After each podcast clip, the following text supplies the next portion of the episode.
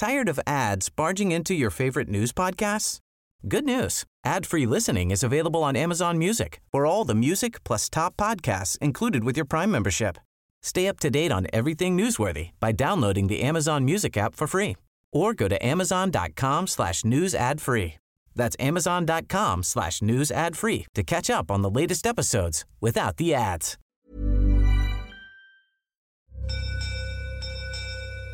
You're listening to a podcast from the South China Morning Post.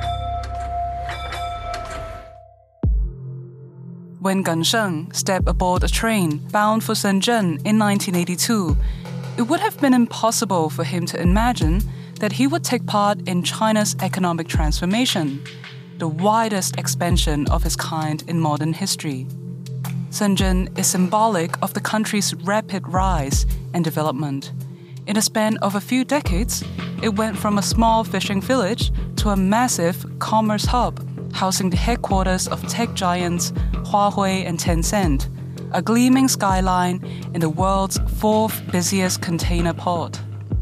But as the country has evolved into an economic powerhouse, many migrant workers like Gang are still waiting for the corresponding changes in their own lives. Gang is 68 years old, and he comes from a village in the central province of Hunan. He now makes a living delivering packages and the occasional passenger on his electric motorbike. He earns roughly 100 yuan, or less than 15 US dollars per day, which is enough to sustain his basic needs. He never married or received an education, so his expenses are low. But urgent medical bills threatened to push him into insolvency. Gang's story is not unique. Hundreds of millions flocked to closed-door factories after former leader Deng Xiaoping opened up the country to foreign investors in 1979 and set up four special economic zones Shenzhen, Zhuhai, and Shantou in Guangdong province, and Xiamen in the neighboring province of Fujian. Low cost Chinese products were shipped worldwide as masses of laborers worked hard to turn the nation from an underdeveloped agrarian state into a manufacturing center dubbed the world's factory. This grew China's economy at breakneck speed and lifted a record number of people out of poverty. In 2009, in the aftermath of the global financial crisis, the Chinese worker was named by Time magazine as a runner up candidate for its Person of the Year for helping shield their country from the worst effects of the meltdown and buoy the world's economic recovery. There have been plenty of success stories. Some migrant workers became entrepreneurs, lawmakers. A great deal were able to find their footing, either in their adopted homes or after making a return to their villages, as policies provided them with access to some public services and welfare. But others, like Gang, have been left behind.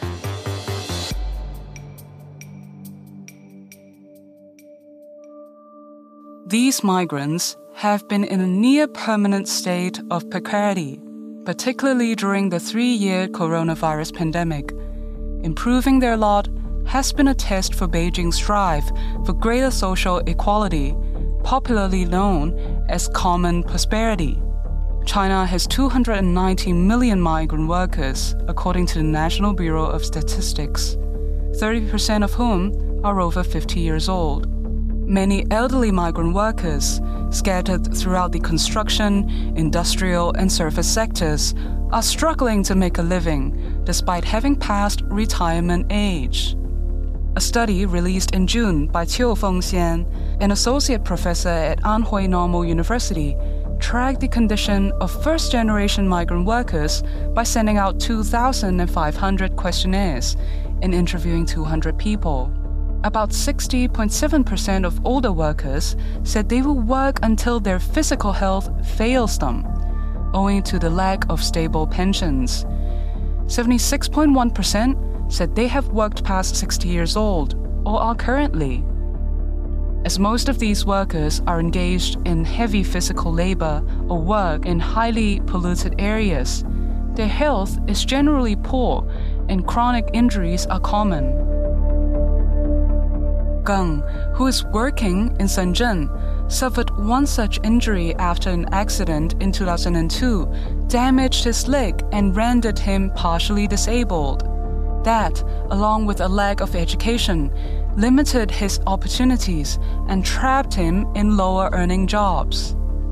Despite these hardships, he has become used to life in Shenzhen and is reluctant to go back to his rural home where he would be eligible for welfare. But employment prospects for him are bleak.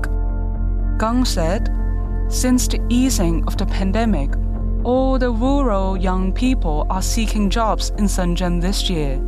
None of the factories want old workers like us.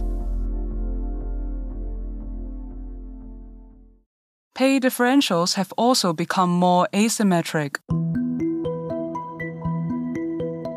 According to Professor Qiu's survey, from 1993 to 2005, the monthly wages of urban workers nationwide increased by 1,260 yuan, while the increase for migrant workers was only 68 yuan.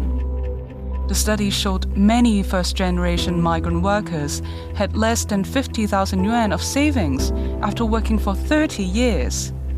Societal expectations mean parents are forced to provide for their children well into adulthood, even going so far as to buying their houses. With these traditions and a system which distributes the lion's share of benefits to those with urban residency, this generation has been left out in the cold. In China, social benefits are based on the hukou, an identity registration system that delegates access to education, healthcare, and pension services. Benefits for rural and urban registrants differ greatly. Urban workers often have a monthly pension of several thousand, depending on their region of residence and previous contributions. But the rural elderly only receive around 100 yuan per month.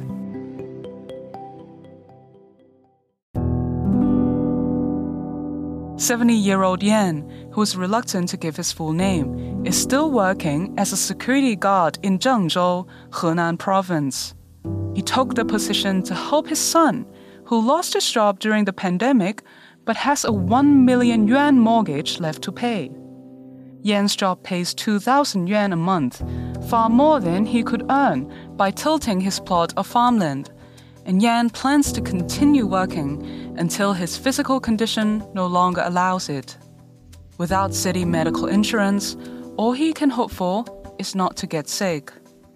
He said, We don't receive a pension for several thousand yuan a month like city residents. For small illnesses, we take medicine. For major illnesses, we can only wait for death. According to the Ministry of Human Resources and Social Security, in 2022, the number of people covered by basic pension insurance, where the rural population is most of its payroll, was around 550 million, and the fund's expenditure was about 400 billion yuan. For urban workers, over 500 million people were insured in the basic pension insurance with expenditures of nearly 6 trillion yuan. That's nearly 15 times as much as rural pensions.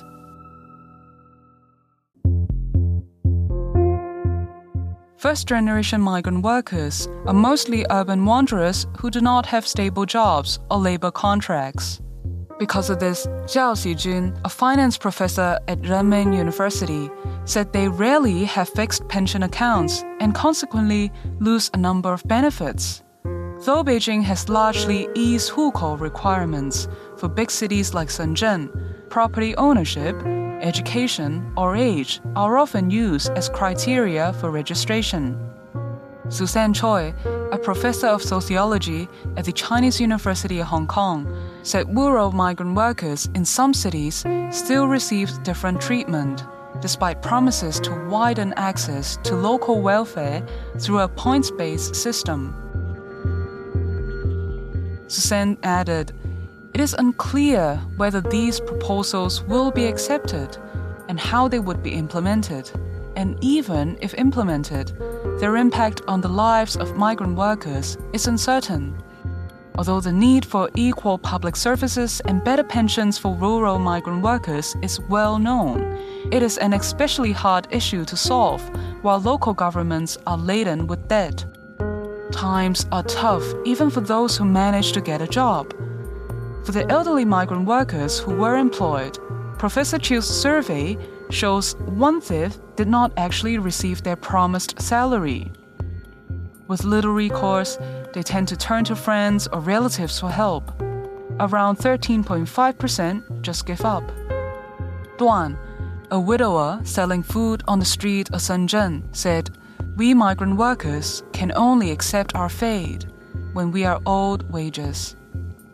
Originally from northeast China's Heilongjiang province, Duan did a variety of part time jobs across the country over the past three decades but none of them carried benefits that could help him contribute to Social Security and settle down. My last factory job was before the pandemic, Duan said. Many factories shut down during COVID. I had zero income in 2022.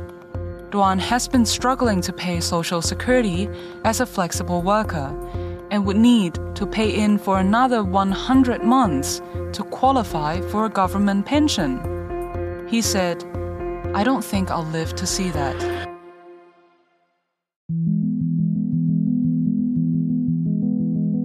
Beijing has repeatedly vowed to achieve common prosperity, which refers to affluence being shared by everyone.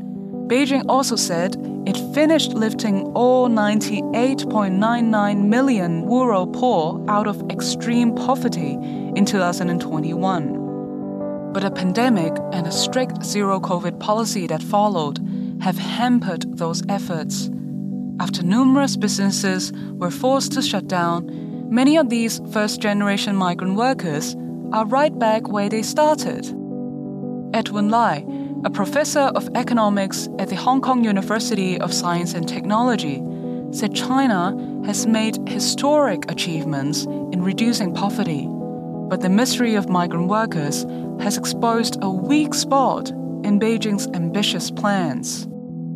Edwin said, Progress in the push for greater equality must be made carefully because rigid enforcement of the policy may scare away the private sector and erode their confidence.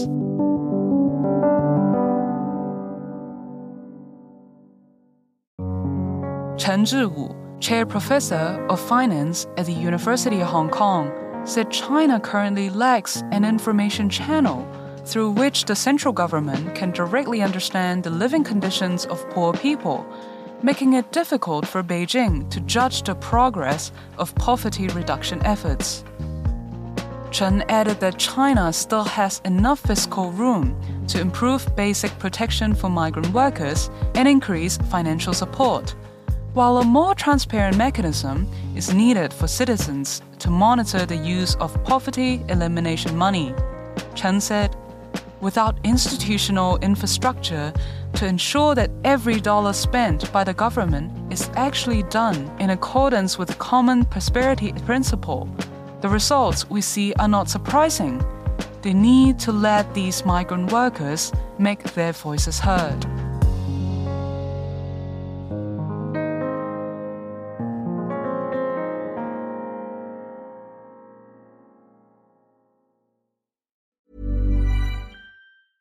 Tired of ads barging into your favorite news podcasts? Good news. Ad-free listening is available on Amazon Music for all the music plus top podcasts included with your Prime membership. Stay up to date on everything newsworthy by downloading the Amazon Music app for free or go to amazon.com slash news ad free. That's amazon.com slash news ad free to catch up on the latest episodes without the ads.